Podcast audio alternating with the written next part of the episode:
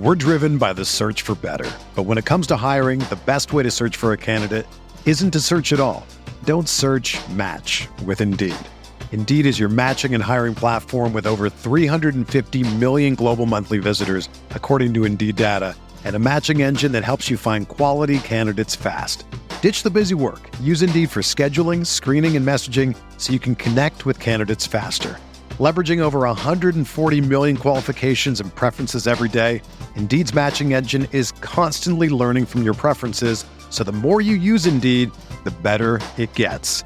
Join more than 3.5 million businesses worldwide that use Indeed to hire great talent fast. And listeners of this show will get a $75 sponsored job credit to get your jobs more visibility at Indeed.com slash BlueWire. Just go to Indeed.com slash BlueWire right now and support our show by saying that you heard about Indeed on this podcast. That's Indeed.com slash BlueWire. Terms and conditions apply. Need to hire? You need Indeed. Hello, everyone, and welcome to the Spurs Up Show, the best Gamecocks podcast on the internet. Today is Monday, February the 1st, 2021. And on today's show, let's talk it out. South Carolina goes on the road, loses to Vanderbilt 93 to 81. Commodores getting their first SEC win. Gamecocks now sitting here wondering, confusion, what in the world? Where do we go from here? I- will try to break it all down, guys, and really I'll vent with you here on a Monday. Also, your listener questions, of course, and I've got a great conversation lined up for today, guys. A guy that I've been wanting to get him on the show for a while. We've talked about it for a while. We manifested this. Ben Upton of the 11.7 podcast. And You might be asking yourself, Chris, what is the 11.7 podcast? So they focus on college baseball. And I figure with us being 17 days away, a little bit over two weeks away from opening day, what better way to bring it in than talk to Ben Upton of the 11.7 podcast? Again, we talk about a little bit of everything college baseball, Gamecock baseball, Major League Baseball, his playing days, his show, all that good stuff. Got a fantastic show lined up, guys, for you here on a Monday, and it's all brought to you by our friends over at Upstate Movers Group. Guys, Upstate Movers Group, superior moving service. They bring care and attention other companies can't offer because they're just too busy maintaining trucks and profiting off of them instead of focusing on service. Guys, service is what separates Upstate Movers Group from the competition. They're not a trucking company, by the way. They are a moving services company, and they're also employee owned co op. Their movers are paid twice the industry average, and everyone on the crew is invested in your success, guys. They have dedicated professional crew members, and they also offer black glove service. They offer end to end packing services, custom crating and packaging for special items, and cleaning services as well. They are founded by Greenville natives and University of South Carolina alumni, guys. So a Gamecock owned small business. They also offer 20 years of project management moving experience, and they can offer logistics and solutions that traditional moving companies simply do not have the skills for. Guys, whether you're in the upstate or across the state of South Carolina, if you have any moving needs in 2021, be sure to check out my friends over at Upstate Movers Group. Guys, of course, you can find them on social media at Upstate Movers Group. Or if you have any more questions, concerns, whatever, go to their website, upstatemoversgroup.com. That is upstatemoversgroup.com. Guys, be sure to check them out and tell them Chris from the Spurs Up Show sent you. Let's get it.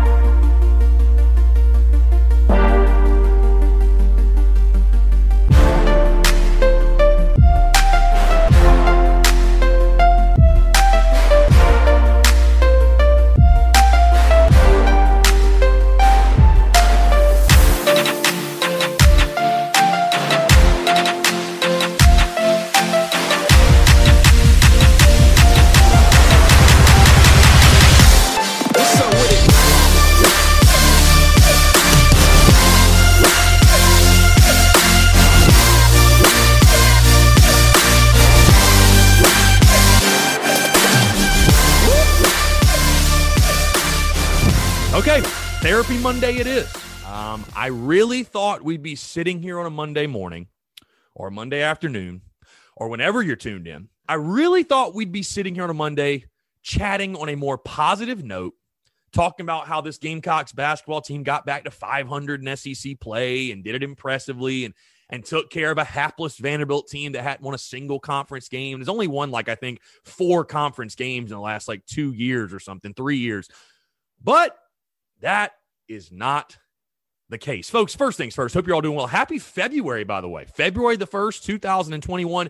And the thing, if you want a little bit of joy into your uh, into your Monday, into your start off with February, if you want a little bit of joy, hey, look on the bright side. Gamecock baseball starts this month. We sit here 17 days away from opening day. Obviously, guys, I'll continue along with the season preview series tomorrow and Thursday, most likely, breaking down Gamecocks positions, the position unit previews and stuff going into opening day.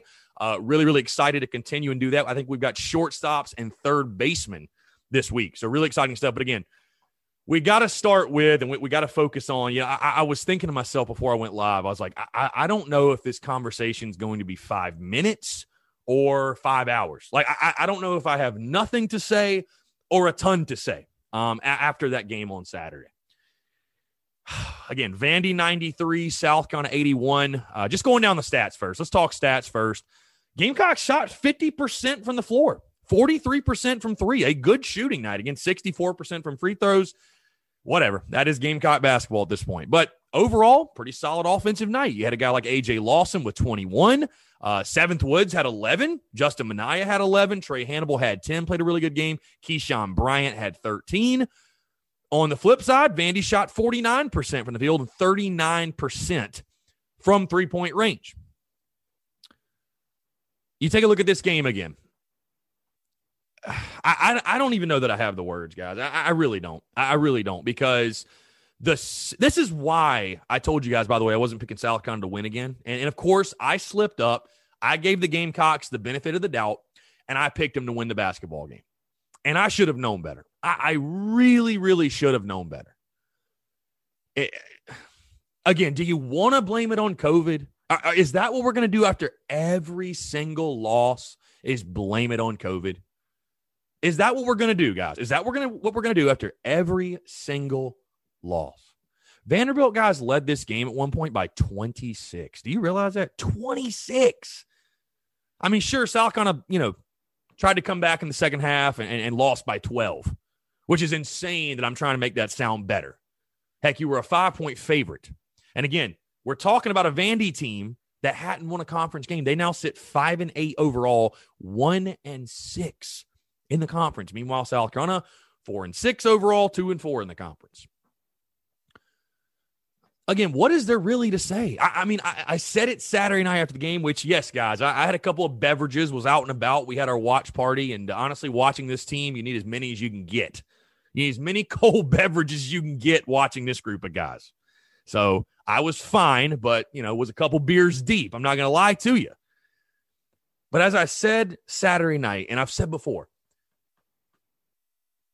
our basketball program, certainly our team this year, but our basketball program is is not good enough for the the common fan to care, to invest their time, to invest their emotion, to invest their resources. And you guys probably saw it on social media. People talking about, you know, I didn't even watch the game. Because what's the point? We have we have reached that level of apathy. We have. We we've reached it. Whether this is a COVID season or it's not a COVID season, guys, again, at some point you got to stop pinning losses on COVID. You got to stop pinning losses on not practicing. You got to stop pinning losses on guys being out when when most of your team is available. I mean, guys, like again, if that's going to be the excuse game after game after game, just can't. Then we'll just stop talking about the games. Like, what's the point? When you take the expectation to win out of sports, that is a sad spot to be in. And I will get it out of the way. I'm not saying fire Frank Martin yet again. I'm really, really not. I'm not. I'm not. But the reality is the Gamecock basketball program is a joke. It's a joke. Cool. We made a Final Four. That's awesome. That's great. It was a great run. Special. Hey, I went thrift shopping over the weekend, found a sick program from the 2016 2017 basketball season. Really cool. Got it in the studio now. Really nice. I mean, I've also still got the uh like the newspaper from when South Carolina advanced to the Final Four. Like that's a great memory. But in no capacity is this program at this current time in a good spot. It's not. And again, I, I'm I'm not saying that firing Frank Martin would be the solution. I'm really not. But I'm just I'm just calling as I see it. I'm just making the point that this basketball program is broken, flat out. And again, you can hit me with every excuse in the book about Gamecock basketball. Oh, Chris, you know, remember Darrin Horn, remember this, remember that, our our tradition, our history. That's totally fine. But again, there are other schools out there that are not basketball schools, that are not blue bloods, that are finding a way to win games and win at enough of a clip to be ranked, to go to the tournament, you name it. They're figuring out a way to do it. Because again, we could dive into this game from Saturday with Vandy, the X's and O's, and oh, this team did this. They're showing improvement. No, bro, you got blasted by a bad Vandy team. Bottom, there, there's no way to spin what we saw Saturday. No way. No way. There's no way to spin it. You lost to a bad Vanderbilt team. It's a horrid loss. And you can, I mean, I, I don't know if there was any doubt before this game.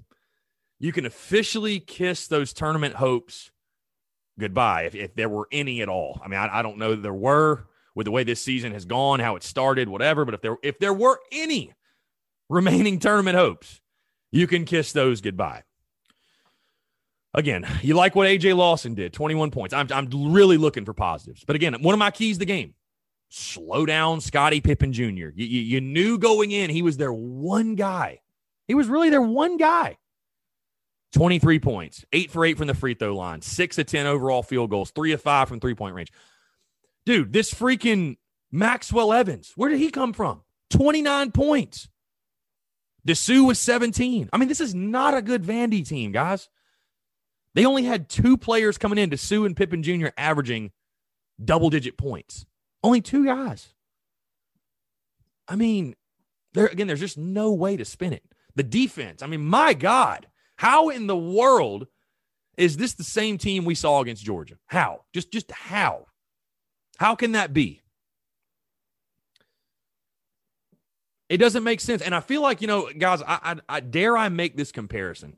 I feel like Gamecock basketball is very much in a similar spot that Gamecock football was in in the 2020 season. Or just the state of the program, if that makes sense. I'm not saying the seasons have gone exactly the same, but the state of the program. And the state of the program is this Gamecock basketball in the last, we'll say five, six years, you want to say the decade, whatever, has had some decent moments, has had some success, you know, has had some success. But overall, it is a program of mediocrity that is marred by inconsistency and, and, falling short of expectations. Like I said after the Auburn game, you're at a crossroads as a basketball program. And again, I am not saying to to pull out the axe after this crazy COVID season. I'm not trying to use it as an excuse, but it's a real thing. It's been a reality. But you're at a crossroads as a program. You know, do you want to be a team that year in, year out competes for the tournament? Again, I, somebody on social media, dude, just going off about this on Twitter, you know, talking about the expectations and, and, and this. I don't think South Carolina fans have even close to unrealistic expectations. Not like not even close. There is no Gamecock basketball fan that is saying that, oh, the next coach or whenever that happens, the next coach has got to make the tournament every single year. Like nobody's saying that. But making it once every three or four years, like that feels really doable at South Carolina, guys. That, that feels more than fair. And I mean, I would say for every single sport on campus, the minimum expectation should be to make the postseason in some capacity. Are you going to make the tournament every year? Absolutely not. But dude, making the NIT, like, bro, you should never miss the NIT. Are you going to have that that every now and then year where things don't? Hey, yeah, everybody has those years, or most everybody does. But the minimum expectation for any sport on campus should never be shorter than missing the postseason. Like making the postseason should be the minimum expectation, no doubt. And this basketball program, like I said, is it's just got to take a long, hard look in the mirror and decide what it wants to be. Because again, I understand the challenges at South Carolina. I understand it's difficult. And I understand this season has been topsy turvy. Can you really judge? I guess not. Uh, again, and that's frustrating for me because, okay, season's a wash. Okay, this doesn't matter. Oh, COVID. Oh, that. They're still going out there and playing the games, guys. If there's already a built in excuse to lose, then what is the point? Why are we even watching the games? Why am I even talking about it? Is baseball going to get the same excuse? Will Muschamp didn't get the excuse, not nor not saying he should have. Hey, football certainly didn't get the excuse. Why is basketball getting a free pass in this? I know they were out because of COVID. I, we all understand what's going on. But, dude, at some point, as you get further away from the COVID stuff, people missing, and, and like you can, I, I, feel like you can tell that I, am not like a, I, I'm not nearly the diehard basketball fan that I am the diehard football fan when it comes to the Gamecocks. Because if I was a diehard basketball fan, I probably would be saying fire Frank Martin. I, I really would. But there's a couple of reasons why I'm not, and you guys know a lot of the reasons. I really just don't have the freaking energy to, to do it again. Because again, like I said before, being the fire Muschamp guy was exhausting. It really was. It really, really was. I also don't think there's a clear guy out there where it's like, oh, we got a fireman and we're going to upgrade. You know what I mean? Like, I, I don't think, I don't know that that guy exists. I don't know. But I will tell you this, and again, I don't know if it's going to come this year. I don't know if it's going to come next year the following. We're definitely on the back end of, of the of the Martin tenure at Carolina. There's no question. We're on the back end. Like this, this is it's closer to being over than it is from the start. You know what I mean? I, I, I will say this: if Frank Martin's the head coach at South in five years, I would be utterly shocked. I I really really would. I'd be shocked. Okay. But you know, people bring up great points uh, about this program, the challenges and stuff like that. But I honestly think whenever that time happens again, I don't know if it'll be this year, next year, whatever. I want to see Gamecock basketball do exactly what football has done roll the dice. Because people love to ask, who are you going to replace him with? Who are you going to replace him with? Who are you going to replace him with? Bro, you don't stay in a bad relationship with a girl because you don't know who the next girl's going to be, or, or vice versa with a guy, whatever if you're a female out there listening. Like you, you don't keep yourself in a bad situation because of future uncertainties. You just don't do it. And I just feel like, again, Frank Martin is very well liked across the Gamecocks fan base. Like, I mean, dude, he is by far the most defended coach on campus outside of Dawn Staley uh, the most defend. You can't say a single negative word, single critical word about this guy, even if it's true, without the Frank Martin stands coming out of the woodworks. Man, I've had to mute so many people on Twitter because I say one thing about Martin, just blowing up the mentions. It's like, okay, you obviously cannot handle criticism very well. Okay, be on your way. No biggie. So Frank Martin is still really liked in the Gamecock fan base, which is great. But whether you love the guy or you hate the guy, or you want to justify that, oh, this this this run of the last five six years has been great, and like, and, it, and I'm not saying it hasn't. Like the basketball program has very much improved since Martin took over. But with all that being said, I feel like you're getting to a point in the program where it's like it just feels very stagnant. You know what I mean? Like very stale. There is no excitement. Like, are people excited to watch Gamecock basketball anymore? I think the answer is kind of obvious. It's just so fr- I mean, and again, a game like Saturday in Nashville literally summarizes what Gamecock fans have been dealing with the last, and it ain't just this year, last three, four years, two, three years, whatever, since 2017, the Final Four run that you didn't take advantage. I'll ask you this. I, I love posing this question, and again, you can't take it away. This is all hypothetical. But I just wonder in my own mind, would Frank Martin be the coach here if that final if they'd have went to the the the uh, the tournament that year and lost to Marquette in the first game? Like, would he still be the coach here? Really? Like, would the would the approval rating be what it is? Because again, I said it after Auburn, and I'll continue to say it. I understand where a lot of Gamecock fans are coming from in the sense that for a lot of you guys, for a lot of Gamecock fans in general, that Final Four was the highlight of their USC fandom. I, literally, stands above everything else. And that is totally fair. But this program, like where it's at right now, and again, whatever you want to say the season's a wash, fine. Like whatever, say it's a wash, say it's a wash. Totally fine. Why are we? Why are we even suiting up to play? Why are we cutting on the TV to watch? I don't know, but apparently it's a wash. Like I said, wasn't a wash for football. Hey, it ain't to be a wash for Mark Kingston. I can tell you that right now. hey, Carolina baseball don't make the postseason this year. Y'all to give him a pass too? And again, I, I I'm not trying to like shit on basketball today, But hey, that's why I love Gamecock baseball because hey, it's the one sport on campus again outside of the women's side of things on the uh, women's basketball team. Baseball is the one sport on campus that has actual expectations and standards of winning. Bottom line, there, there ain't no gray area. With Gamecock baseball, you are either going to Omaha or you are getting fired. Bottom line. And that's what makes it great. Having expectations is what makes anything great. It's what makes sports great. The, the fun is in the winning. If winning wasn't the point, they wouldn't keep score. You know what I mean? Again, like I said, we could really talk about the X's and O's of Saturday, and this is what Vandy did. Or maybe maybe they're better than I'm sure there there are shows out there, people out there, whatever, that are that, that will try to sell that to you that Vandy was better than we expected, and then you know maybe South Carolina this. Now we just lost a bad Vandy team, bro. We got we got dominated. I mean, the, South Carolina, South Vandy did to South Carolina what I thought South Carolina do to Vandy. I really honestly, and you oh, you can talk about, oh man, well the the gym's stupid, like the depth percent. Bro, you're a basketball player. Like get get out of here with that nonsense. They're basketball players, man. Come on. I think pretty much everybody on that roster's played there before. Like, give me a break, dude. I mean, Jesus Christ. You know, like, come on. They're basketball players. Don't use the gym as an excuse. Again, I, I like Coach Martin.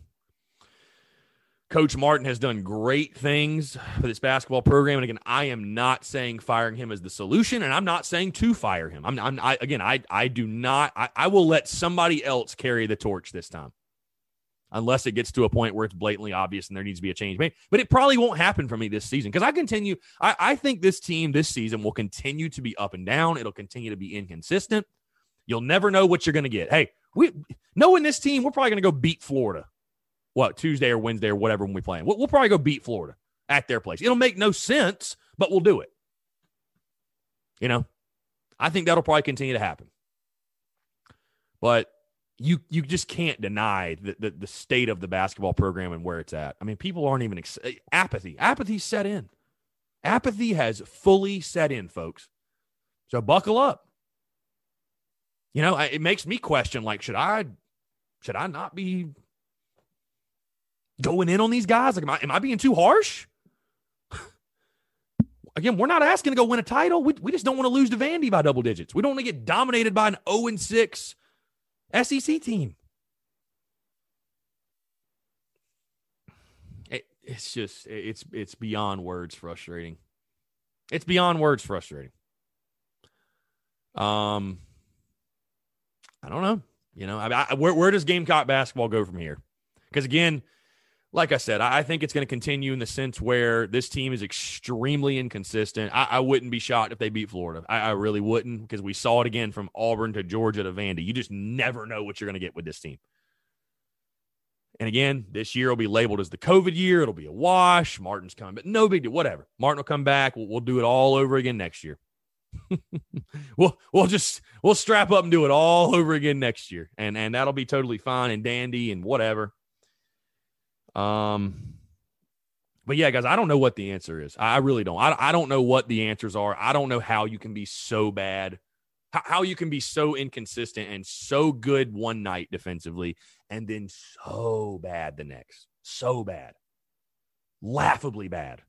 And I'm I'm really trying to be nice and not go in on a couple of players on the team because there's a couple of guys, one in particular that I'm not even gonna say his name. How this dude continues to be in the starting five is baffling. It's so baffling. It's so baffling. It really is. You guys know who I'm talking about. It's it's very obvious who I'm talking about. But again, like I said, yeah, as a whole, I, I, don't know. Again, you you can continue to use COVID as a crutch and the lack of practice time. But again, the more games this team plays without interruptions, like the farther we're getting away from the whole COVID stuff. And at the end of the day, it's still basketball. Like I, you just can't tell me like Vandy's more talented than Carol. Like I don't believe that. Like they have one good player. They have one good player. and you just let them take you to the woodshed. I mean, 52 to 52 to 37 and a half. You gave up 52 points and a half to a team that hadn't won an SEC game that came in averaging like 71 points. I mean, it's insane. It's crazy. It's crazy. Like I said, I, I wish I was coming today with some answers. I, don't have them. I, I simply don't. I, hey, I'm just along for the ride like you guys. I don't have any answers. I don't have any deep insight on this guy. I'm just as confused as you guys are, dazed and confused. I feel like exactly how I felt last Monday after you lost to Auburn. I mean, honestly, just don't. Where do we go from here? Okay. where, where do you go from here? Because, I mean, like I said, that you know, you had that week of, of Georgia and Vandy, and you felt like, hey, man, we can go 2 and 0 this week. We'll get back to 500, blah, blah, blah, whatever. You felt good. You're like, okay, we took care of business against UGA. We'll do it against Vanderbilt, whatever. We'll take advantage of these lesser teams, lesser teams, quote unquote. Yeah, that, that was that's a good one. Lesser teams. No, we are the lesser team. We're the lesser team. But now you look, Wednesday, you go to Gainesville to take on Florida. That's probably an L. Saturday, you got Mississippi State at home. Maybe that'll be interesting. then the next Tuesday, you got Alabama. Oh, buddy, they're having a hell of a season. Then you got Ole Miss at Tennessee, Mizzou at Mississippi State at Georgia, and then Arkansas to close it out. I, I don't know. I, I, I don't know like I said after Auburn again, I, like can this season what what can you really salvage out of this season? Like I don't know. Like I, I really don't. I, I, think this season again, most fans are saying it's a wash. Maybe I should just say it's a wash. Maybe I should just kind of take the the the emotion out of it. Honestly, I mean, I why care? Why why care if there's already a built-in excuse to lose? Why care? So again, th- this this is the reality though the Gamecock basketball program. Where we sit right now, the way you feel, the way fans feel, that's the reality. We're a painfully average program with again a, a, coach that's brought us a little bit of success. The Final Four run was incredible. Nobody's denying it, but we're just we're a painfully average and inconsistent program right now. Bottom line. And again, I just I truly don't think Gamecock fans are asking for the world here. And again, Martin's not going to get fired this season, guys. Martin is not going to get fired. I'm just going to go ahead and put that out there right now. COVID, you just paid your freaking football coach 13, and I know the boosters paid, but still, you, you paid all this money to get your football coach out. I mean, it's not happening. It's not so. So me me holding the torch of the fire Frank Martin thing would be pointless, anyways but you know it's not happening. So, uh, but where where do we go from here? I, I don't know. I, I genuinely do not know. I mean, I guess we'll just strap it up and do it again Wednesday. But I mean, it just there's no way to sugarcoat it. That that was a that was a pitiful, embarrassing loss. I mean, just no other way to put it. So I don't know. What do we got? Two, four, six, eight, nine. We got nine SEC games left and three that are supposed to be rescheduled. I guess all you can say at this point, guys, let's just have fun. let's just have fun watching them because, again, obviously the the COVID excuse is built in already. They're, they're, the season's a wash. Oh, like whatever, you know. okay, all right, is what it is. So, all right, guys, that's gonna wrap it up. I, I I could, like I said, I could go on all day just with the the. It's baffling. It's just mind blowing, mind blowing to think we lost by 12 to And again, we were down by 26 at one point. The game was like never even in doubt. The game was a joke. The game was a joke. And this program right now is a joke, honestly. So you got to find a way to get the fan base back. Bottom line, I, again, people people can sugarcoat it. People can defend Martin, defend, defend. That that's totally fine. And I, this is again, this is not me saying fire Frank Martin, but you need to get out of your feelings if if a statement like this hurts you. Frank Martin's got to find a way to get the fan base back. I, bottom line. I mean, hey, he can he can bitch and moan and complain about oh you know a football spring practice gets more coverage than my game bro this is a football school bottom line hell it's more of a baseball school than it is a basketball school frank if you don't like it boo hoo go somewhere else You got to win on the hardwood. You got to put out a product for fans to care. Bottom line, sorry, is what it is. That's the case for 95% of the other SEC schools. You got to win. You got to put a product on the floor for fans to give a damn in the SEC. You, you just have to. You just flat out have to. You just flat out have to. So something's got to happen. Something's got to give, man. So, something has to give. Bottom line. Okay. Let's move to your listener questions. Like I said, I, I, I could go all day. This guy's like I said, this is really just a Monday therapy, just a vent session. So you guys leave your uh, you know, your, whatever you want in the comments, uh, whatever. You know, I'm I'm sure there'll be plenty of them today. But uh, get it out. It's, it's it's best to get it out. Don't keep it. Don't keep it bottled up. Just get it out. Let the anger flow, and and we'll have a hell of a Monday. All right, we got a couple listener questions. Uh, Mike Edward 07 Who would you like to see replace Kitchings? Uh, I thought honestly Corey Boyd. I would. A lot of hey, I mean Marcus Lattimore, sure, but I think Corey Boyd would be awesome, man. But whatever, whoever Shane Beamer brings in, um, I'll, I'll feel really good about. You know, from people I've actually talked to in the building, I, I even asked, like, hey, you know who the new running backs coach is going to be? They're like, man, Shane has kept that thing sealed tight. This man can keep a secret. So, you know, um, selfishly Corey Boyd because he played at Carolina, but I mean, whatever. You know, whoever Coach Beamer goes with, hey, listen, whoever the running backs coach is, they're, they're in a great spot because you got Marshawn Lloyd and Kevin Harris. That's b- boom, one, two. Got your bell cows back there. They're going to have a lot of fun coaching those guys. Last question here. Austin G underscore 45 with Kevin Harris emerging as RB1. What does Marshawn Lloyd's role look like? And that, that's a great question. And that will certainly be one of the lead storylines going in this 2021 football season. I, I'm, I'm telling you guys, though, love Kevin Harris, the bus, love the dude fantastic player.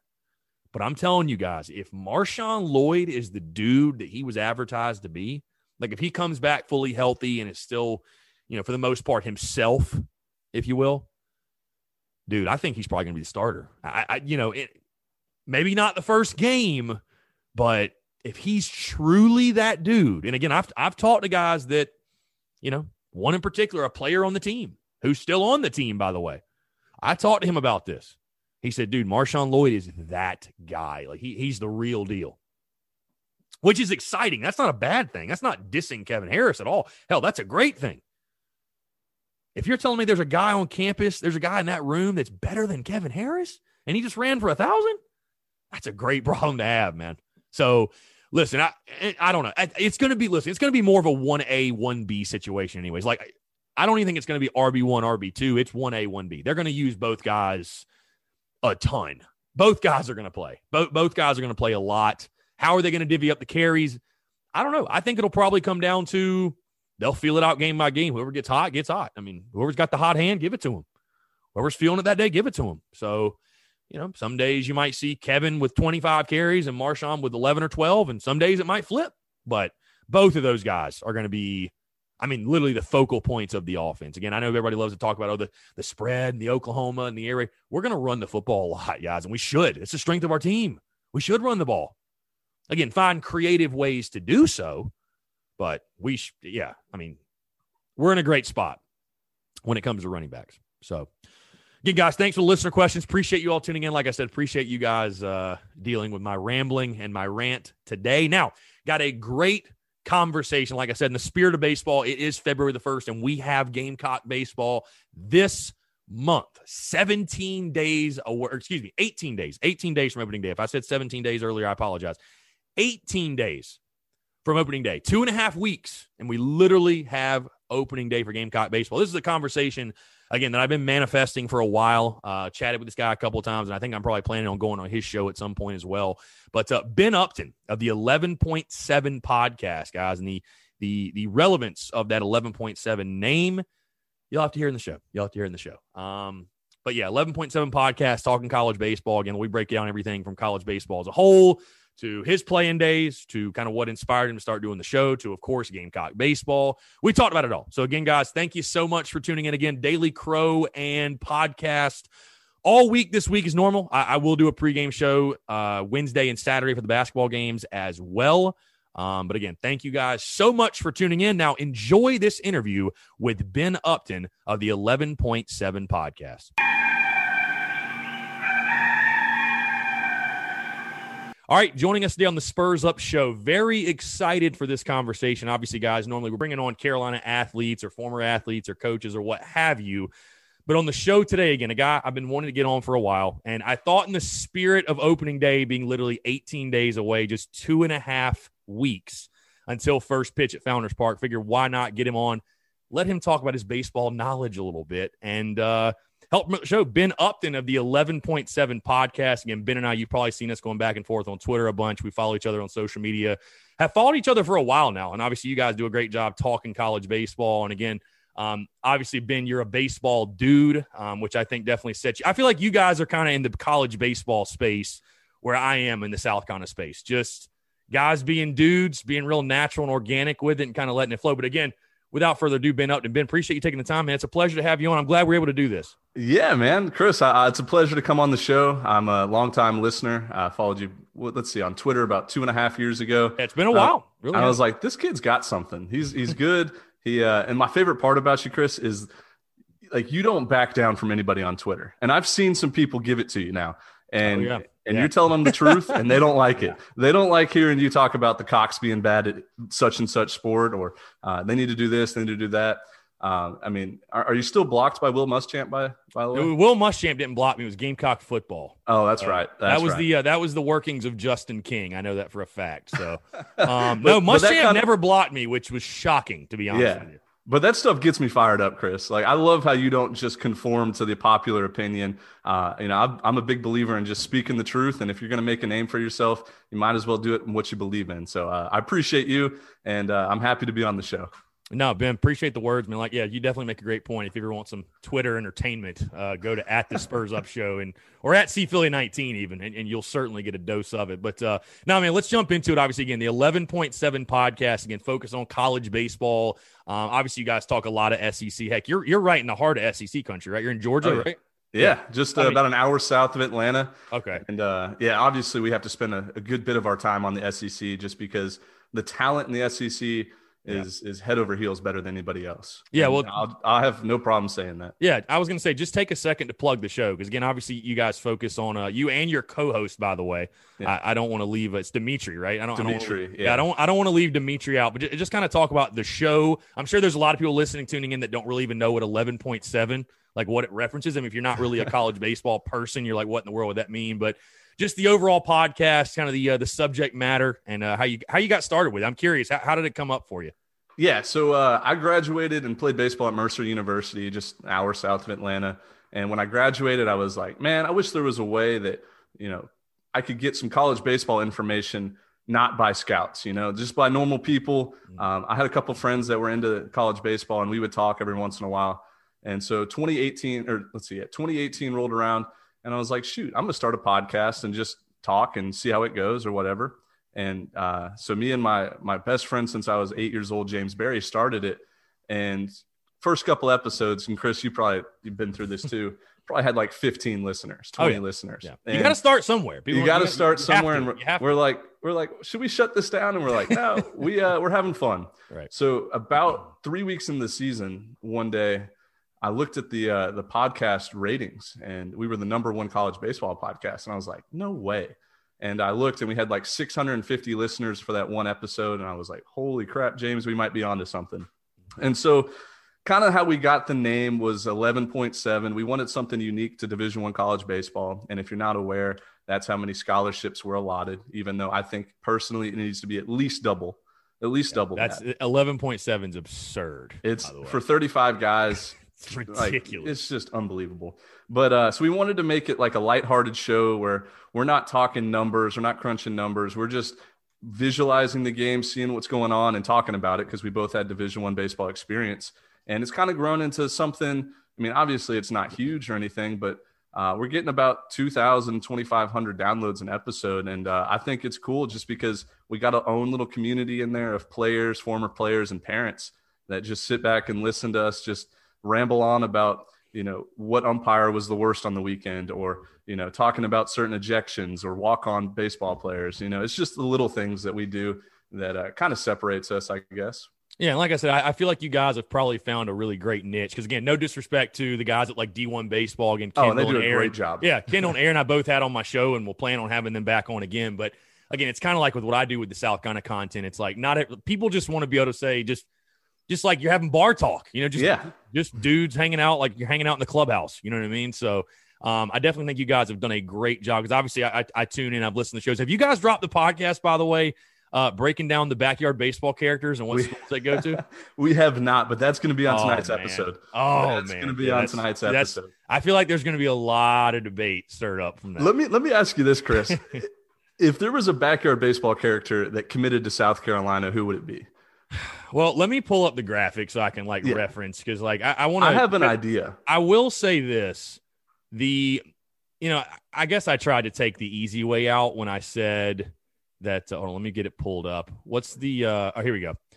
When I said uh, Pablo Sanchez gave me like Adrian Morales vibes, but I, Yeah. you know, I, I feel like that's just a, such a cop out. I, dude, I, I looked at it and I was trying to think. I was like, which character would it be? Yeah. Um, I dude, I don't know. Like honestly, like maybe Achmed Khan. I, I don't know. I have. I was no going to say. Achmed Khan is one, but there was one that I saw and I was like, who's just like a fundamentally sound player that's not going to do anything spectacular, not going to be a first round draft pick, but is going to produce? Dude, you And know, I- honestly, Ernie Steele gives me JBJ vibes.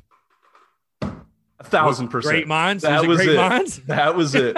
I was like, who's going to be patrolling center field, Yeah. probably a third or fourth round draft pick, and is going to make an impact in the major leagues? And I was like, Ernie Steele. Dude, Jackie Bradley Jr. is Ernie Steele. Ernie Steele is Jackie Bradley Jr. Thousand percent. I mean, Yeah. that was as easy as it could be. yeah, you have it for the podcast now. Yeah. Um, yeah, talk talk a little bit about your baseball journey, man. Like I said, I think that's one of the reasons obviously we get along so well and we probably love each other's content is, you know, we're baseball guys. I mean, I, I played I played at Newberry, a little D2 school in uh South Carolina, which I'm sure you're familiar with, and you played at Mercer, and it's kind of crazy. I see some of your your tweets about like what I guess Kyle Lewis was your roommate. Yeah. Kyle Lewis was I my mean, roommate. Dude, Yeah. his baseball card's like a zillion dollars right now on eBay. I know.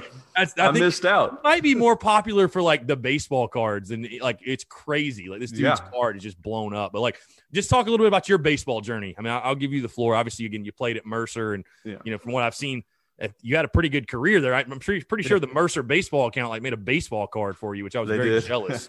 Uh, I yeah, might have had to pull some strings for that one, yeah, but you probably know know some people that know some people, but uh, no, just your baseball journey, man. Just kind of what got you in the game, and I mean, obviously, you're a guy that loves the game, no no question. So for sure. So I can go back to uh, around when I was like 10 years old was when I decided I wanted to play college baseball. And I didn't care what level, it didn't matter. But uh, I went to probably 15 Rice baseball games growing up, being in, I'm from Houston, Texas.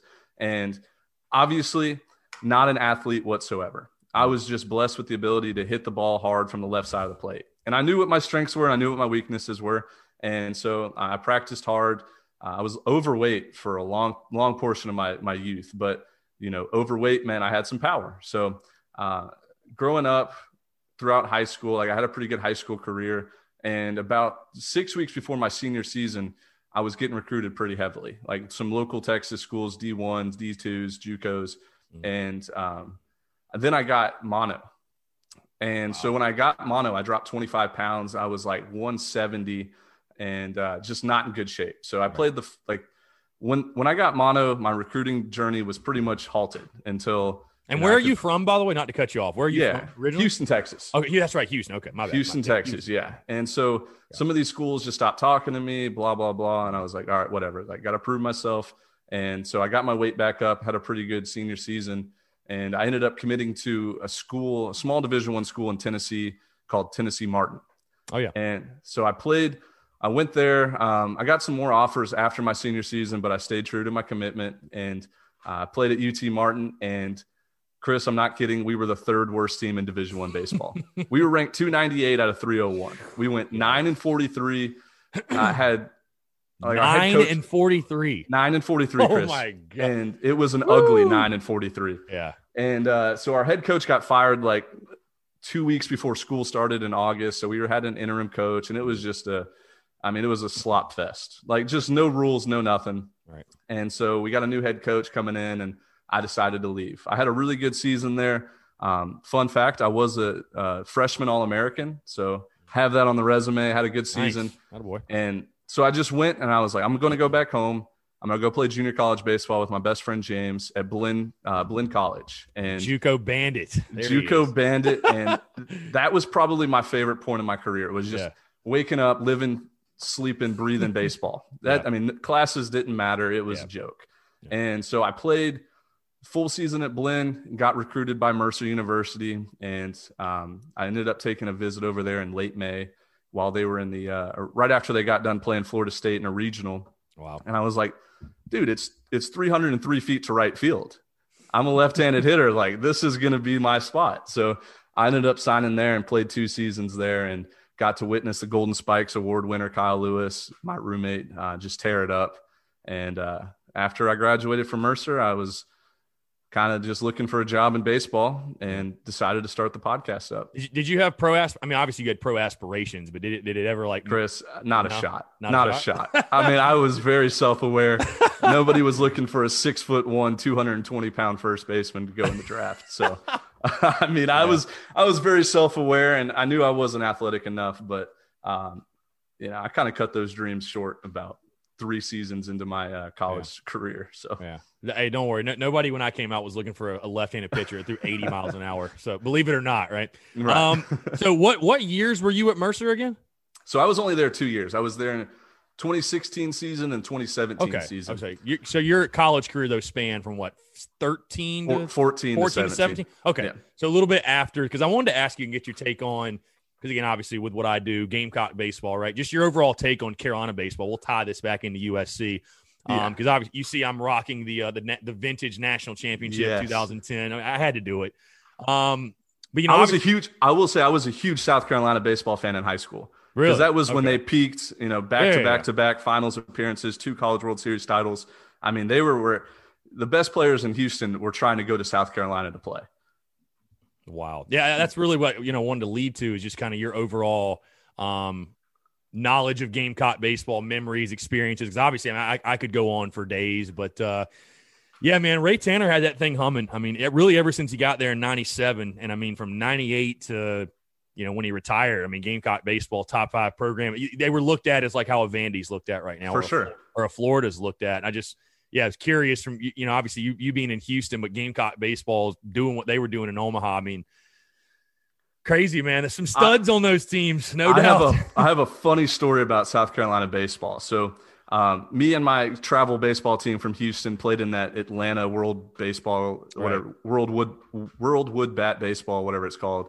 And opening night, we're playing against um, I forget the I forget the guy's name, but he was from Virginia. He was a pitcher, and he was committed to South Carolina.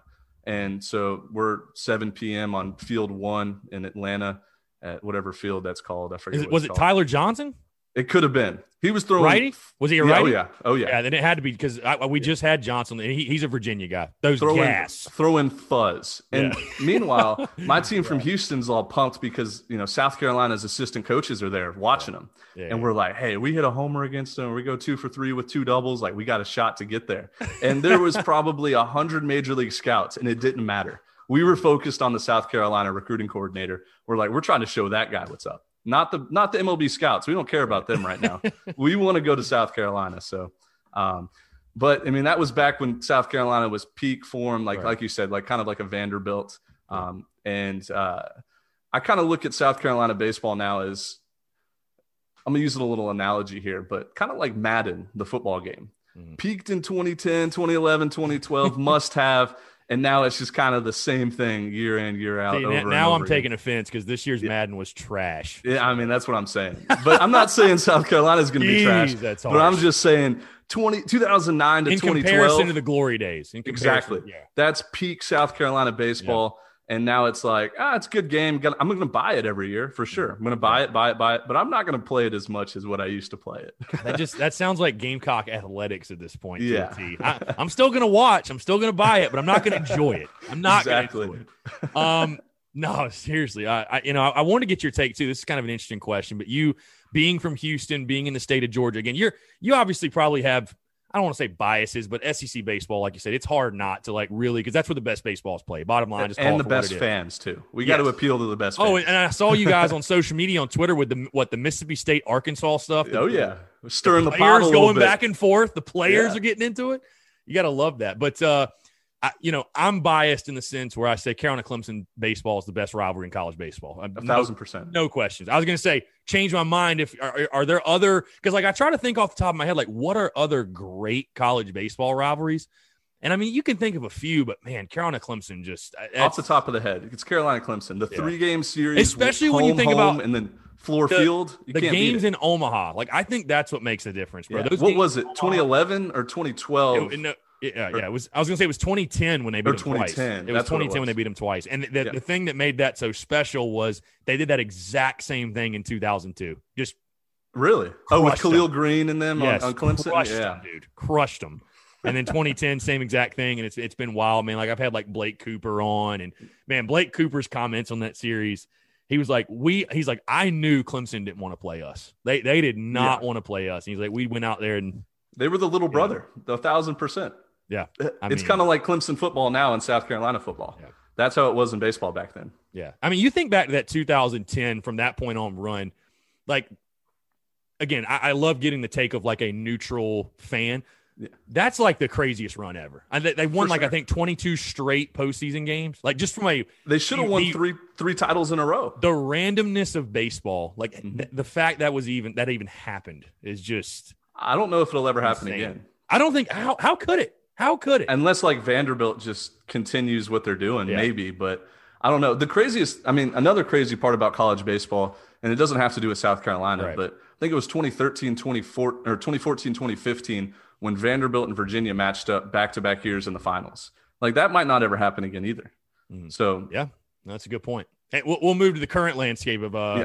of baseball. Do you have any or familiarities with uh, familiarities with Mark Kingston or like are you like had yeah, you, I mean, had I, you heard of him before he got the job at Carolina? Oh, or? for sure, a thousand percent. Because he was at like South Florida and yeah. Tulane. I think he was the recruiting coordinator, and uh, what, there was another school that he was. He was at Miami. He won a Miami, yeah, College World Series title, I think, with or whatever. Yeah. He was on that College World Series team with with Miami. I, I am just curious because obviously, again, this is a big year for Mark Kingston coming. I think his fourth season.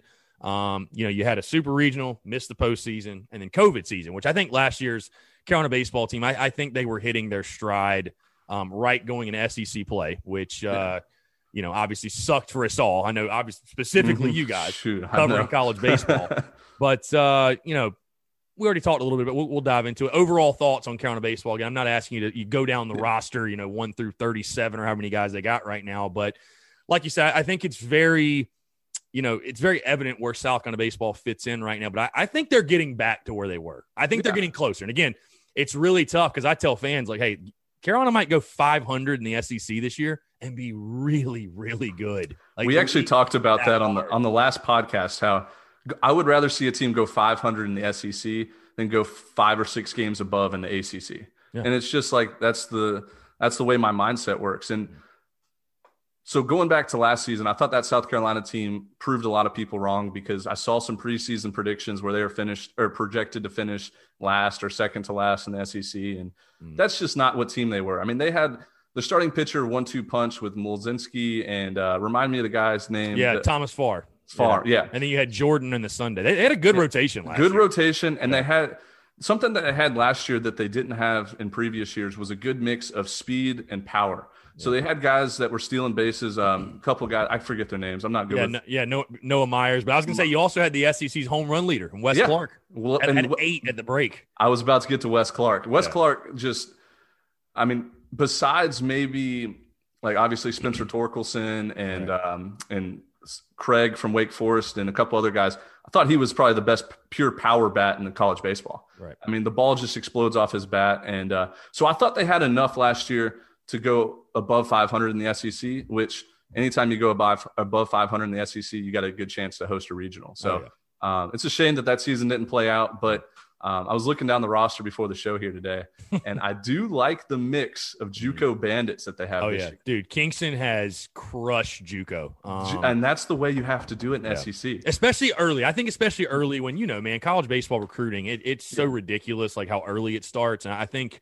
yeah, I mean that's and you look at South Carolina as a whole, they've they've done very well, even going back to Tanner, even going back to those yeah. 10, 11, 12 teams, they've done very well with, with JUCO guys. And sure. and the best part about recruiting JUCO wise in college baseball is it gives you a chance to get old fast and stay old for the long period. Because right. those JUCO guys will come in, they'll play every day, and you got the freshmen and sophomores competing for jobs underneath them.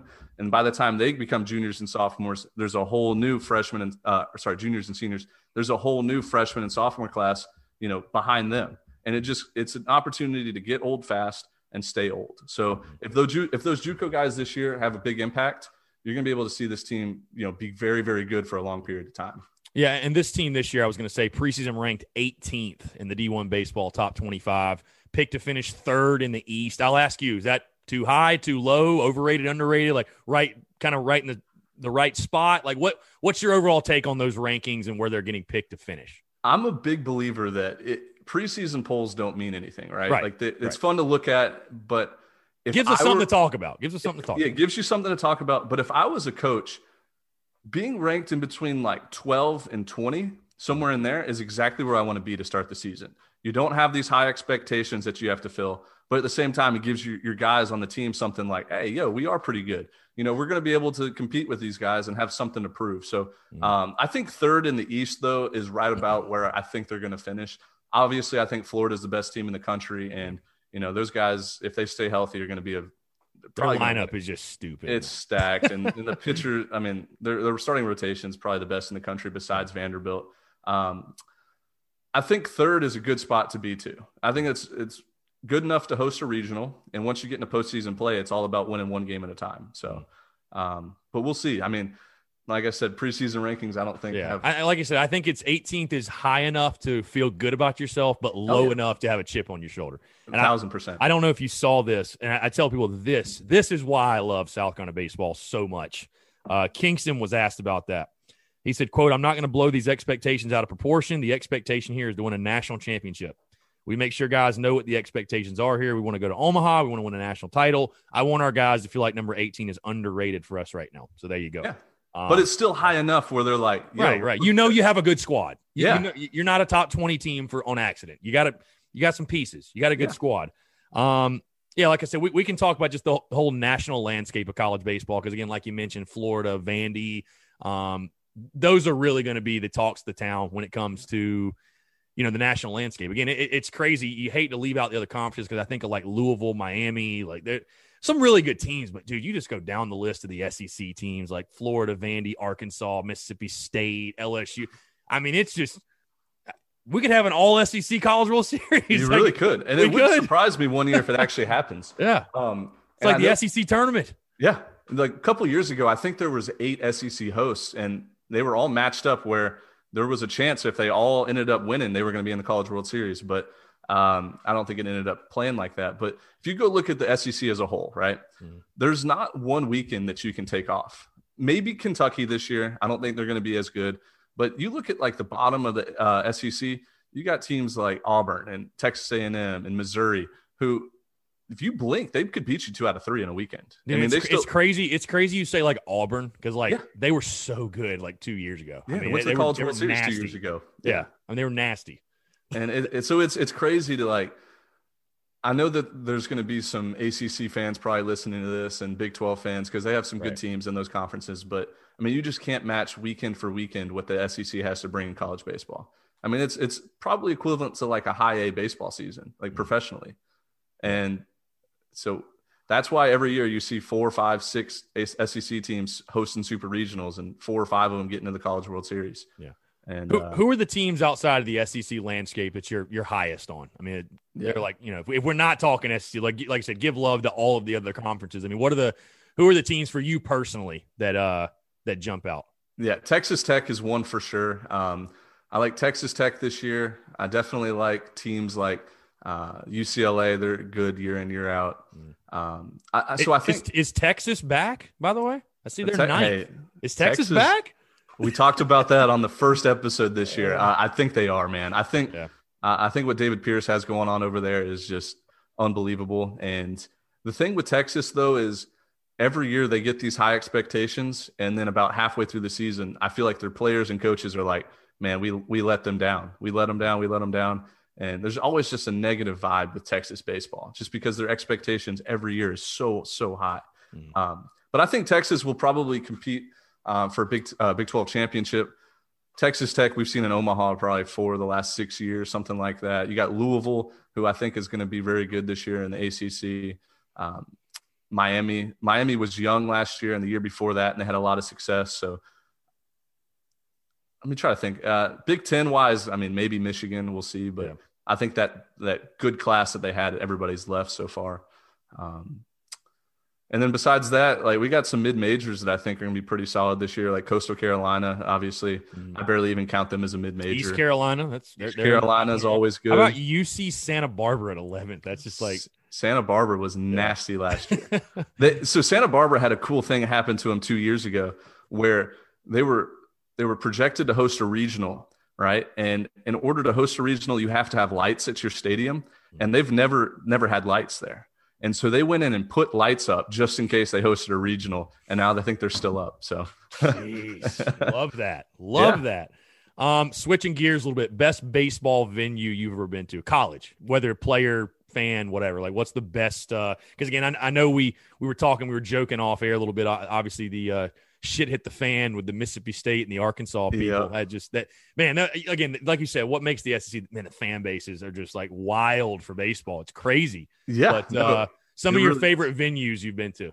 Yeah, so uh, I got a chance to play at Ole Miss and Vanderbilt my freshman oh, year at uh, oh. at UT Martin, and that was a that was a blast. Even for two midweek games, I mean, the fans showed up, uh, they they heckled us. It was a great time. Mm. But as far as just going to like as a fan, Texas A&M is is unbelievable, um, and then Mississippi State I think is the king, the king of college baseball stadiums. I went the dude, uh, man, the, the dude, dude is crazy. I went uh, second weekend of the season after they opened it. My little brother was a part of the Southern Miss baseball team, and uh, I went and watched them play a weekend series against Southern Miss. And the fans there are unbelievable. They're just super, super welcoming. They know they're the best, uh, and the stadium itself is is better than most minor league baseball stadiums. And it's crazy because I, I flaunt Founders Park, but man, it's it's you, you I mean, their facilities just you, you can't deny it. You know, yeah. it's, it's Founders Park on steroids. Like, well, so I've been to Founders Park. I actually took a tour of it. Uh, let's see, it was the January that I started the podcast with James back in 2018. Mm-hmm and they were pre- like there was a preseason scrimmage going on and dude i love the location of that you got like a yeah, was yeah. it like a river behind it or yeah, something yep, the river yep mm-hmm. river behind it and it's not too far away from anything else like within walking distance of some some good spots so uh, i loved it man it was awesome you could tell that they've poured some money in there since they won the college world series it's a uh, great venue well it's funny because i used to you know obviously i loved sarge Frye field i think most people did and i'm like when i heard they were getting a new stadium I was like, why? Sarge is so awesome. And like I said, you walk into Founders Park and you're like, oh, this yeah. is this is why. this exactly. is I, I, bring that up, man, because I was thinking about. It. I'm actually, uh, I, I, guess most people don't know this. And by the way, South Carolina plays Mississippi State this year, but it's in Columbia, unfortunately, because I, I, would, I, on my bucket list for sure to take a trip there. But uh, April 16th through 18th, and again, I, I really haven't told anybody this at LSU.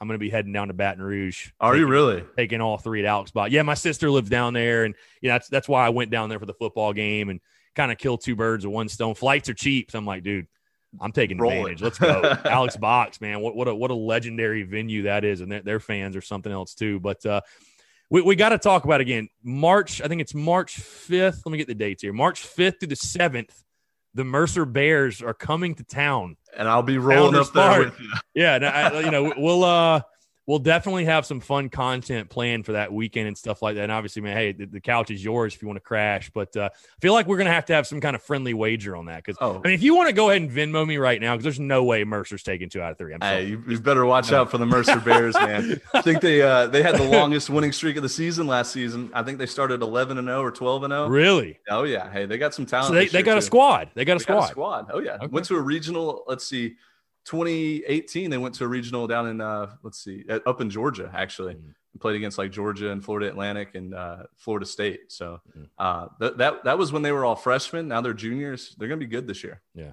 I know we all can't wait man. Like i said 18 days away um, when this show's dropping at least which will be on monday. 18 days away. Can't wait. I, I think it's crazy man. I'm just looking down the schedule.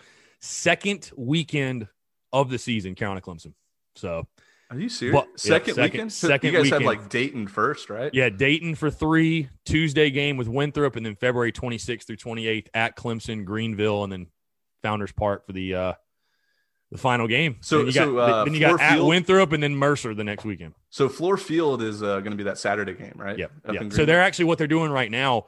They're doing uh, like this year will be Greenville. Next year we'll come back to Columbia and do Segra Park, which is the Fireflies. yeah. Um, But you know the reason that they started doing that is because South Carolina has been we South Carolina's just been losing the Greenville game like every year, and uh, enough fans complain where they're like, you know, it's which I mean, it, dude, it, it definitely kind of feels like a second home game because Greenville is that is literally the biggest hub for Clemson alumni is Greenville. Uh-huh. Yeah. And it's not that far. So, um, I, I'm kind, you know, I'm biased, but I'd love to see him move to North Augusta, my hometown.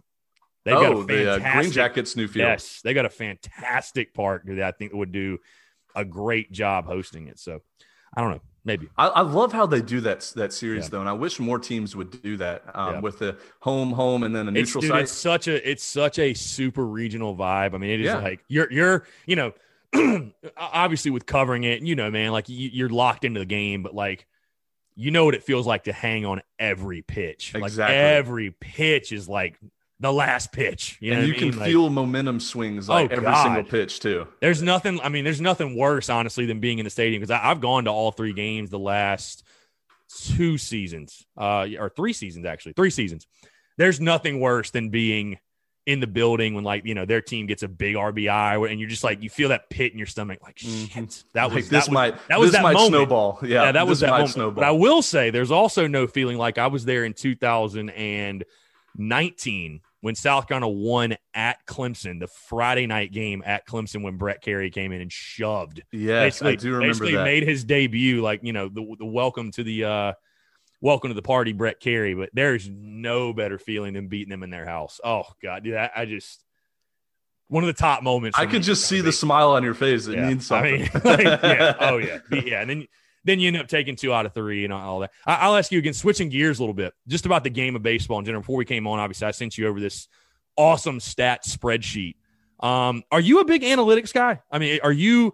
Because again, we, you know, I, I know you're a little bit younger than me, but analytics has really taken off the last Yeah. couple of years, and I, I know that like when I played, I mean, you never thought about spin rate and you just throw the ball. You know what I mean? Yeah. Like if you have Try a good breaking ball, hard as you can. yeah, if you have a good breaking ball, you have a good breaking ball. I don't need no spin. But now it's, you know, spin rate and, and launch angle. God, just everybody pounds that in your head launch. And Kingston, Kingston's very analytical. Whereas, like, again, Ray Tanner, you know, and it just wasn't in that era of baseball. What, what's your thoughts on analytics? Because, again, obviously it's taken baseball by storm. Right. So I'm not going to say that I'm a firm, firm believer in analytics. Like, obviously, I think there's a good place for it in baseball. And I, I do think that it has been overused to a certain extent, you know, getting the human element out of the game, which I completely disagree with.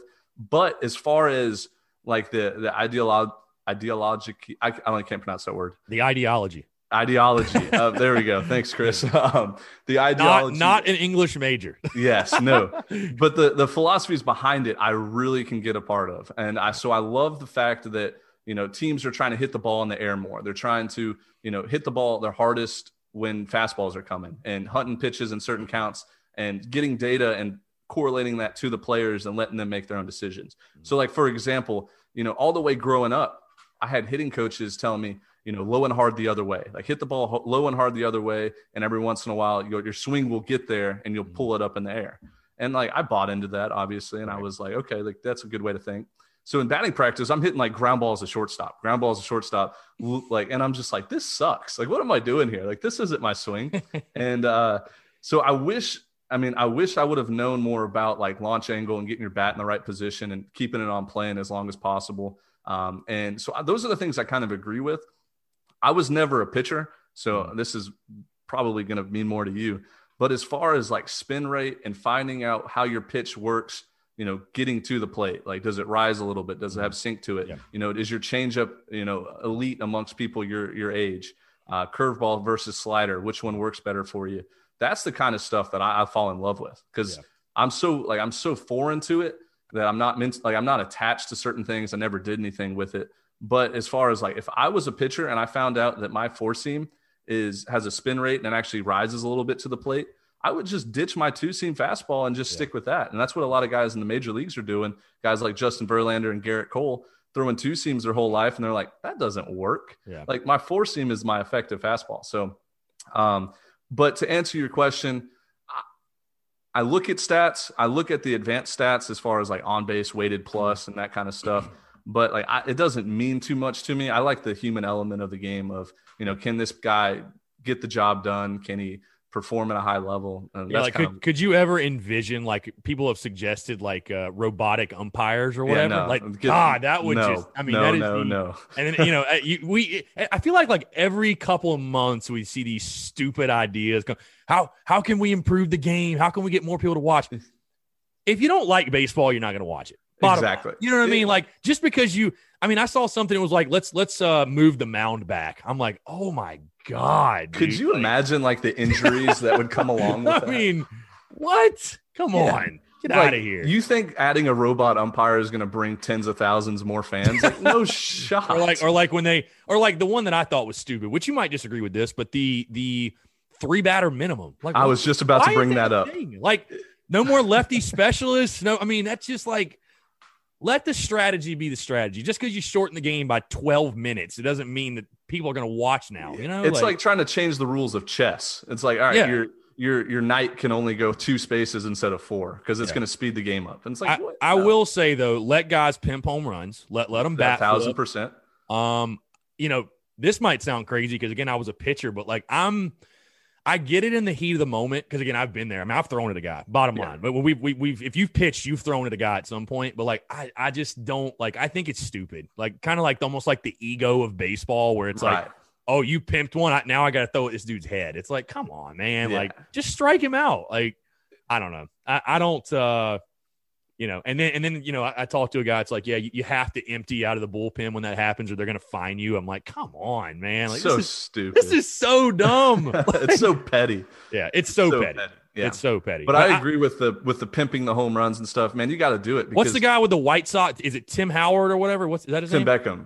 Beckham, yeah, yeah. He he's been doing that a lot. I yeah. mean, yes. It's good for the game, man. It, flair, it man. the game. Baseball needs personalities. It needs personalities. It really does. Get, that's how you get them. Yeah, you want something to go viral on Twitter? Like, what do you think? Like, you know, pimping a home run or like hitting a home run and putting your head down and sprinting to first base. It's like yeah. it's not even a question. Like, let I mean, one, it. One of the clips I put out, uh, Gamecock baseball clip was, and I, I doubt people even remember this, but Brady Allen hit a home run at Tennessee. I mean, again, I'm just watching on the stream, whatever, like the rest of us, but Brady Allen hit a homer at Tennessee, and it was one of those bat flips where he like he swung and he threw it like a tomahawk or whatever.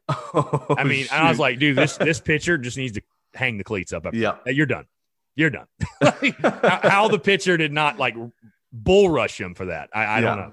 I don't know. But uh, no, I, I kind of fall the same way you do, man, with the analytics. Like, I, I, think it's important. You need to be able to recognize the data and accept mm-hmm. the data mm-hmm. for what it is and, and make adjustments off the data. But also, like, you know, if I was evaluating a ma- evaluating a manager uh, or or a coach like Kingston or whatever, having that that just that baseball instinct. You got all about it. instinct. You have to have it because gut feeling and instinct. You hear stories of Ray Tanner, man. It was just like one of those things. Like you know, we talk about the baseball gods, the baseball gods. Like right. Tanner was the baseball god. Yes. He, he if he said it wasn't going to rain, it wasn't. Bottom line. There, I mean, I've I've had guys literally tell me stories like, dude, we had like a hundred percent chance. He's like, no, we're going to play.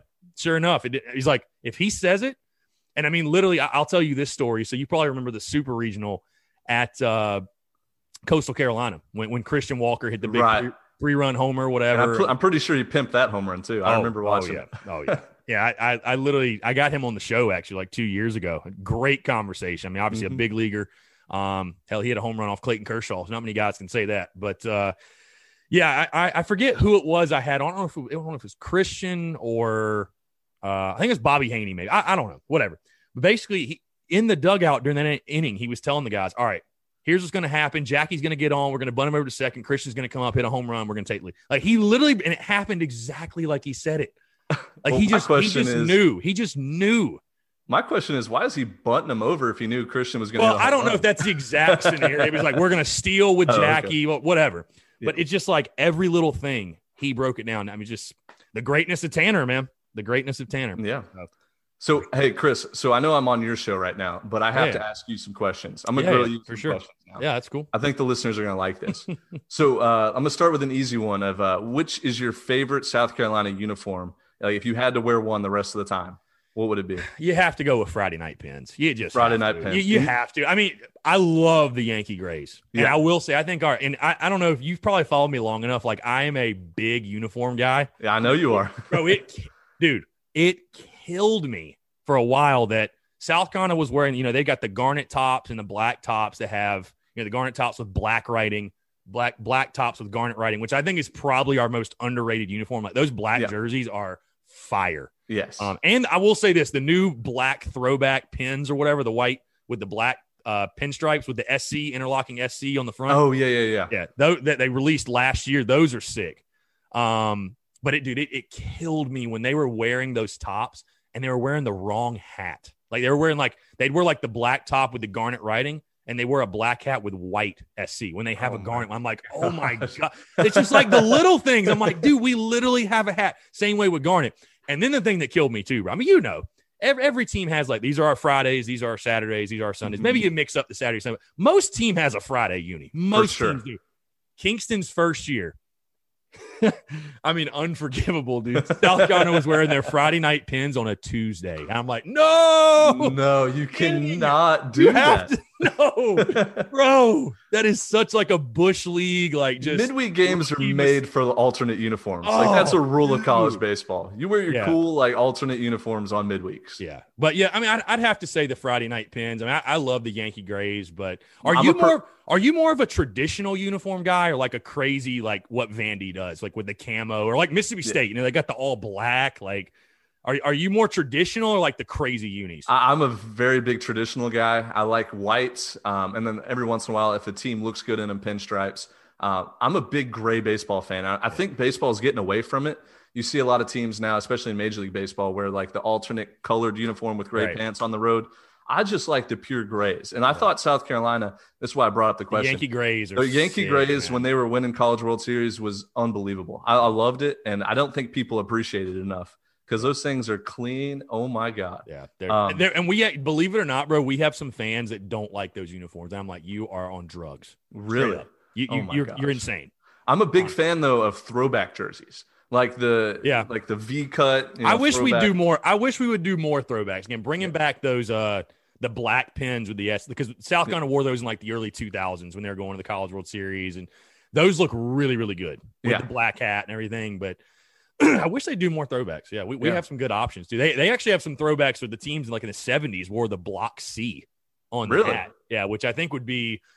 I don't If know. they- yeah, what, what would you what would your reaction be if they brought those out randomly this year? Would That'd be, pretty awesome. I'd, lo-? I, I'd love it. I mean, because it'd be a it'd be a one off type thing. You Yeah. know what I mean? Like if you need to you need to make that like a special thing. You know, don't don't like people ask me about do you like the script helmet in football? I'm like, I like it, but don't wear it every game. It, I, and I don't like it that much, but yeah, you want to mix it up every now and then, whatever. But man, Carolina baseball, so they need to get back to. I mean, the rotation's good now, but it's Friday night pins.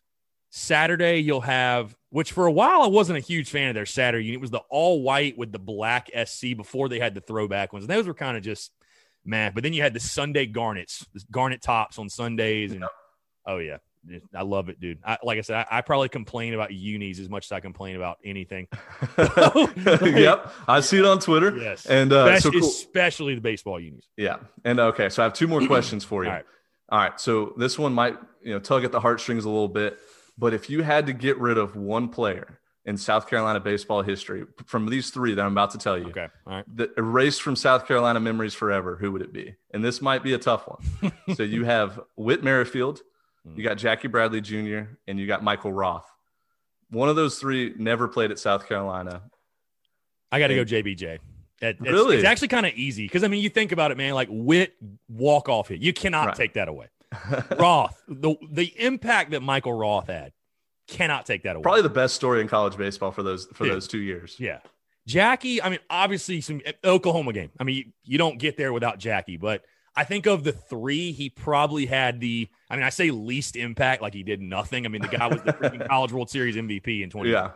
So it'd probably be JBJ for me. I, lo- I love JBJ. I mean, literally, I'm still trying to get him on the podcast. I'm still DMing him like every two weeks. Yeah. You know, the, the- Now- the- you know man, the pro guys are busy. So, but no, I, I'd probably say JBJ.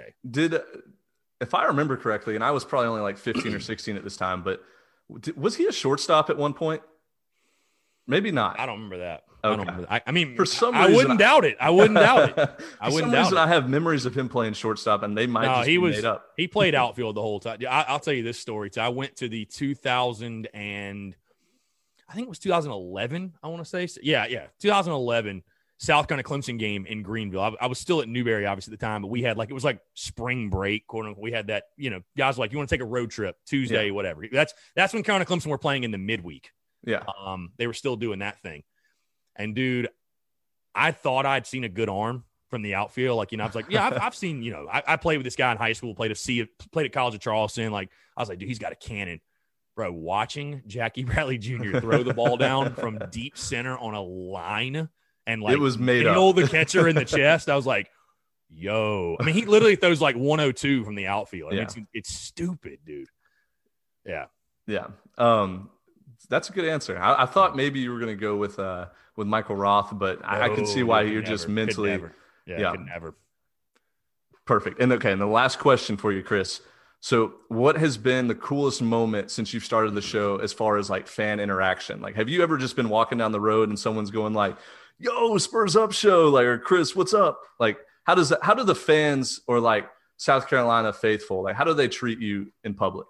No, they treat me great, man. It's been awesome. Yeah, and that that I mean, again, not to toot my own horn, that happens a, a pretty good bit. I mean, especially Yeah. when you go to games, and obviously we're not going quite as much now because of because of COVID and everything. But uh no, I mean it's it's it's great. I mean, it happens on a pretty regular basis. I mean, I literally got business cards made for that reason because I didn't have business cards for the longest time because I was like, you know, my business card is social media, but I'm like, dude, I'm Right. I'm meeting so many people out and about. Like I, I went to two football games this year, and I mean, you know, people will be like, "Oh, it's the Spurs up, dude," or people will know me by name or what. Like the crazy part is when people are like, "Yo, can I get a picture with you?" Yeah. I'm like, "Wow," because I mean, cool. dude, I, I've really like, I really try to take the ego out of it. You know what I mean, dude? I, I mean, I could go on this whole thing about like self development and whatever, but like take the ego out. I really think of myself like I'm just a guy that does a podcast. I mean, that's not. I'm not taking away from what I'm doing. I know my work is. I know it's it's it's good work, obviously, Yeah. but like, you know, I try to detach the ego from it. I'm not like, oh, I'm you know whatever. But no, it's cool, man. It, it's a cool feeling. It's uh, it's just a it's a it's a certain validation. Um, and I, I'll say this though too. You know, meeting the, the relationships I've been able to build with some people that have done some legendary things at South Carolina, like that. That is, I mean, literally getting to casually conversate with Stephen Garcia and Yeah. DJ Swearinger and Michael Roth and Christian Walker and guys. I mean, guys that have done incredible things at USC. Um, and getting to learn about them on a more personal level, like their journey, their their that's really what I love. That's why I do like this. That's why I do the Mhm. guest interviews. I just genuinely enjoy hearing people's stories because there's a lot of guys that again people just see them as oh that's you know they're just an athlete and they did this on the field. These are their stats, but like Mhm. you know it's interesting when you give people the floor and it's like how did your experience go? Because not everybody had you know hey there's trust me I've I've talked to some guys that you know, and even off air, you know, that are Gamecock legends that you'd be surprised that their experience wasn't as great as you thought it might have been. You know what I mean? Like, but hearing the real human side is uh cool. But no, dude, it's it's it's a blessing, man. Like uh, people, you know, shouting out saying what's up. I, I don't, I definitely don't take it for granted. It's, Yeah. it's wild, honestly. So, So so kind of like fill me in on this because when I followed you originally on social media, you were you were basically a golf caddy Yeah. who had a social media page that you were trying to grow. So like how did it get to the point of like, you know what, like screw this golf caddying stuff. Like I want to take Yeah. this full time. I want to do this as my passion. Yeah. Like kind of enlighten me on that because I'm in that same position right now with the college baseball Yeah. podcast. Like yeah, so I, I was actually working in Charlotte for four years doing like digital marketing sales, and I would do the the the caddying stuff on the side. I'd done that in college, and um, you know, made some pretty good money, all cash under the table, whatever, like really, you know, good stuff, whatever. right. Um, but dude, honestly, man, it was just one of those things where I kind of felt like for a while it was something I could do, but didn't really know where to start. You know, didn't have the platform. Then, you know, shout out Armchair All Americans. Uh, they were the ones that they were looking for a South Carolina writer, and I just, you know, I'd always been big on social media. Like I always liked Yeah. social media and you know the inner workings of it, whatever. and found them, and they were looking for a South Carolina contributor. They're like, hey, you know, we have a Twitter account with 30 followers, and we don't have an Instagram or a Facebook, but we'll give you full creative control and you know just submit two pieces a week. And it just just for me, I was like, dude, just to have the opportunity, even. I mean, I, like I said, when you when you're talking about the podcast getting 15 listens, bro, trust me. I remember in the beginning, I would write articles, and an article gets submitted and posted on on the website. I was literally texting them to my friends, and that's probably the only people that were reading it. Yeah, I mean, and I, I remember the days of the podcast getting. I remember hitting hundred listeners or hundred listens, and I'm like, wow, we did something. Like, You're like, like, triple digits. I mean, yeah, I mean, honestly, like, I mean, but you, you know, you you have to start somewhere. Like I said, I mean, just start. That's one of my, my favorite things to say. I mean, just I, that's the advice I give people do when they ask me mm-hmm. about like, you know, uh, what's the one piece of advice you give like a creator? And it's like, bro, just start because you got to start from somewhere. And you're probably not going to be very good in the beginning. And I, I, mean, you know, the first ever episodes on YouTube, bro, like the first 50 episodes are on YouTube and they're bad. They're bad. Not gonna lie. Really? I'll they're have to go back and they're, look. they're just, I mean, you know, you, you, they're just different. You know what I mean? Like I, have really sharpened up since then. I mean, heck, I've done 371 episodes. I, I should have, you know what I mean? Right. Like, but you get better and you evolve and you grow. But man, honestly, it was just one of those things where, you know, I had the platform and I mean, the biggest thing in growing, and I'd tell you this, man, honestly, is like consistency, like just consistent content creation. Cause like when I started, I, I, the biggest thing was this. I, I was like, you know, there, there might be, I'm not going to be the guy that's giving out box scores because if they want a box score, they're going to go to ESPN, they're going to go to Gamecock Central, the Big Spur, the State, whatever. My plan was, you know, I'm going to be opinionated, be honest, you know, call it like I see it, whatever. But I'm I'm going to put out so much content. I only, I may only have because the biggest battle you fight, right, is is the credibility game on social media. Like, who wants to listen to a, an account with hundred followers? Right. Like, hard for you to break news or anybody it's, take you yep, seriously, I've right? Been there before. Very yep. hard because they're like, who's this guy? Like, what is what does he know? Even if you you could have all the connections in the world, but on social media in that space, you're judged based off your follower count. Bottom line. Thousand percent. Yeah. Thousand percent. So um the way I looked at it, I was like, you know what, how, how I'm gonna beat that. I'm just going to post so much content that it's like undeniable. Like people are, I, I, that's I still operate that way. I mean, you probably see it. I'm like, I want even the people that don't like me, that want to have nothing to do with me, they're going to see me on their feed. You just can't help it. You, you yep. just cannot help it. So, no, I mean, I believe in consistent content creation and, and obviously, you know, being being genuine, being I say being cutting edge, but just be yourself. You know what I mean? I, sure. I, really believe in like for people like you're you're one person. You're you're a one of one. There's nobody else like Ben Upton. There's nobody yeah. else like Chris Phillips. Like people worry about trying to be different and everything. If you're just genuine to yourself, you're going to be different because there's nobody would, that's you. It would be so hard to be somebody else for 371 episodes, like you said. Yeah. Like you have yeah. to be genuine, or you else you just. It's hard Dude, to be real. for that long. Real will always win in the end. Like that's honestly, why, like there's been there's been a lot of like social media, this and that. Like honestly, bro, like I can genuinely sit here and tell you, there's I, I don't think I regret a single thing I've ever said because maybe it wasn't right, but in that moment, it was. It felt to, right. It was true to me. Yeah. So, I mean, yeah, I, I, you know, obviously people say don't lie because then you have to remember everything you said. Mm-hmm. Like I, I, don't live with that. You know what I mean? Exactly. Because I just I try to just keep it real twenty four seven. And you know, I just tell people in my world, you know, when you when you put out as many takes as I do, especially like on Twitter and you put out as many takes as I do, man, there's going to be one pissing somebody off. Bottom line, so it would kinda, be you got to keep it impossible. It would be impossible not to. You know what I mean? And I mean, like here's the thing. Here's the thing, bro. Again, we, we could get into like a whole conversation on this this subject, but you know, there, there's plenty of Gamecock fan pages out there or whatever that they want to be doing what I'm doing, mm-hmm. right? And they keep their stuff positive a thousand percent of the time. And again, there's more than one way to do it. Like I'm not telling people that they should run things this way or that way, but it's like, well, why are they not or we are? Because I think people like to be challenged. They don't want to agree with everything. Like they may That's say the they do, but they don't. Like they want they want their opinions to be heard. And the right. only way their opinion is going to get heard is if they think one way different than you. So right. like social media interaction, and I know you know this uh, just from experience, but people only care about things that they love and things that they hate, right? And right. that's the way that interaction goes. And I would say 70% of the interactions we get on 11.7 are people who disagree with me or think I'm an idiot or, you know, this is dumb. You need to do this different, blah, blah, blah. But like those interactions add up. And the more interactions you get, the more followers you get. And then when you have one person saying something that's wrong, you have three more saying like, no, no, no, you're wrong. And it just goes back and forth. And that's how you build a brand like what you did. So yeah. I, I had a guy, a buddy of mine that works in radio. He told me that, uh, I think he said like when Howard Stern was really big, the average Howard Stern fan or listener listens for like on average, I don't know, let's just throw out a number, an hour. Yeah. The average Howard Stan Stern hater listens for like three hours. They listen to the whole thing.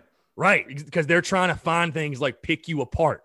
But like It's that's like- why it's like that's why politics. yeah, that's why I always say though, we're like when I was reflecting on 2020, like I'm genuinely appreciative of the people that don't like me. Yeah. Because like I look at it as like, bro, there should be people that don't like me. My content, the way I go about things, it's the way you do things. It's not made for everybody. No. Some people want the cookie cutter, never gonna rub you the wrong way. You know, hey, your show, you might shit on Carolina. I don't. If we if we suck, you're gonna say we suck. You know what I mean? Like some people don't want to hear that. They want to live in this little imaginary bubble. You know what I mean? Of of and that's you probably see that again a lot on my timeline with just you know calling Carolina basketball the way it is right now. We could go on a whole thing with that. Like it's just some people want to live in this little safe bubble where it's like, oh, everything's great. My teams are all really good. And like, but what I'll tell you this, man, on the baseball side of things, what really irritates me, and I know it's different. I understand like Carolina baseball has true tradition. Like we we have tradition. Bottom line, the standard should be Omaha. I'm not saying that, but I'm like, bro, why is every other sport not held the same standard? Because, bro, if Carolina baseball misses the postseason this year, they're going to be coming after Kingston like none other. I mean, Chad Holbrook was, you know, I'm not saying he was a perfect coach, but man, it's not like we were terrible. I mean, you're talking about a team that went to the supers in 2014 against UNC and, and went to regionals and hosted and like it's like why is the same energy not carried across every other? Exactly. I, I just don't understand it, but whatever. I think expectations are a great thing. I think For sure. Bro. And Car- Car- that's what I I love Carolina baseball so much because number one, I just do. And by the way, I'm surprised you didn't ask this, but I'll tell you this because I want to see if you recognize. I'm sure you'll know the name.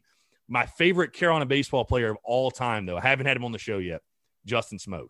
I- like, oh my god, no that was my idol. That was my a idol. legend, legend. And he got I- drafted to Texas. Got Yeah. drafted to Texas. Legend, Played- bro. Played uh, probably like six or seven years in the majors. I'd Yeah. say. Yeah. Um, you know he's did- playing. He's playing in Japan now. Is he he really? si- he That's a good with- league. Yeah. Oh yeah. Yeah. That's a good So- league. Um, you did have uh, one of my. I, I'm not going to call him a friend because I don't know him too well, but like an acquaintance, uh, someone from my hometown. You had him on the show, uh, Reid Morgan. Yeah. Yeah. Yeah. he's from he's from Kingwood, Texas, just like me, and uh, I knew his sister pretty well. Yeah. And, Reid's uh, awesome, man. Yeah, Awesome dude. Got him in Awesome dude. studio and just a swaggy guy, man. swaggy guy. I used to love watching him pitch at South Carolina too. Just fearless. the moxie, man. He he, Yeah. he, th- he throws like he throws a hundred. Like that's that's how he which is how you got to be. I mean, you know, man. It's Yeah. and that and that. No, there's no. I mean, I'm sure you'd agree with this, man. One of the reasons I love baseball, there's there is no chess match, no duel like pitcher versus hitter in, in Oh, yeah. sport. In sport, in my opinion, there's Nothing. none. Nothing like it. The, the next closest is probably like field goal kicker versus goalpost. yeah, yeah, for sure. That's the- that's the other mental value. battle. Yeah, Yeah. entertainment value, uh, no doubt. So, Ben, we could go all night, man. I, I appreciate you, uh, you know, taking the time to do this. Obviously, it's uh, like I said, people stay tuned. We've got some big things planned for when Mercer uh, makes the road trip to Columbia. But let everybody know before you go how how they can listen, because obviously, again, I know I know we've got a lot of listeners in here that truly genuinely just enjoy college baseball. I mean, you know, obviously they love Carolina baseball, but you know, they want to know what the SEC is doing. And you guys are obviously probably going to talk about the SEC and, and sure South Con at some point, hopefully for good reasons, a lot. But uh, yeah, let everybody know where they can where they can listen to you guys show. Yeah, so we're on all, uh, I think every single podcast platform like Spotify, Apple Podcasts. Um, I- don't think we're quite on Google yet. We're working on it, but uh, yeah, we're we're going to be releasing a show every Sunday until the season starts, and then we're going three times a week like we always have been. So it'll be Sunday nights, Wednesday nights, Friday nights. We'll be releasing. So uh, we're sticking to the schedule this year. Uh, we're gonna have some good guests coming on, and Chris, we got to have you on the show one of these days, probably Dude, closer yeah, to this. I'd love it. Yeah, love it, man. uh, hey, I'm Carolina. Clem- Carolina Clemson weekend, man. If you want to do Oh, it, or, or thousand the, percent. like I said, or the Mercer week. I, I we'll we're gonna have some fun stuff for that. I, I really want to uh you know make that a thing. But yeah, Ben, appreciate it, man. Eleven point seven podcast. Be sure to check out his show. Let's do it again soon, man. Two and a half weeks. Two and a half Whenever you need me, whenever you need me, I'm I'm available. two and a half weeks. So again, he's Ben Upton of 11.7 podcast. Appreciate you guys tuning in. We'll talk to you soon. Thanks.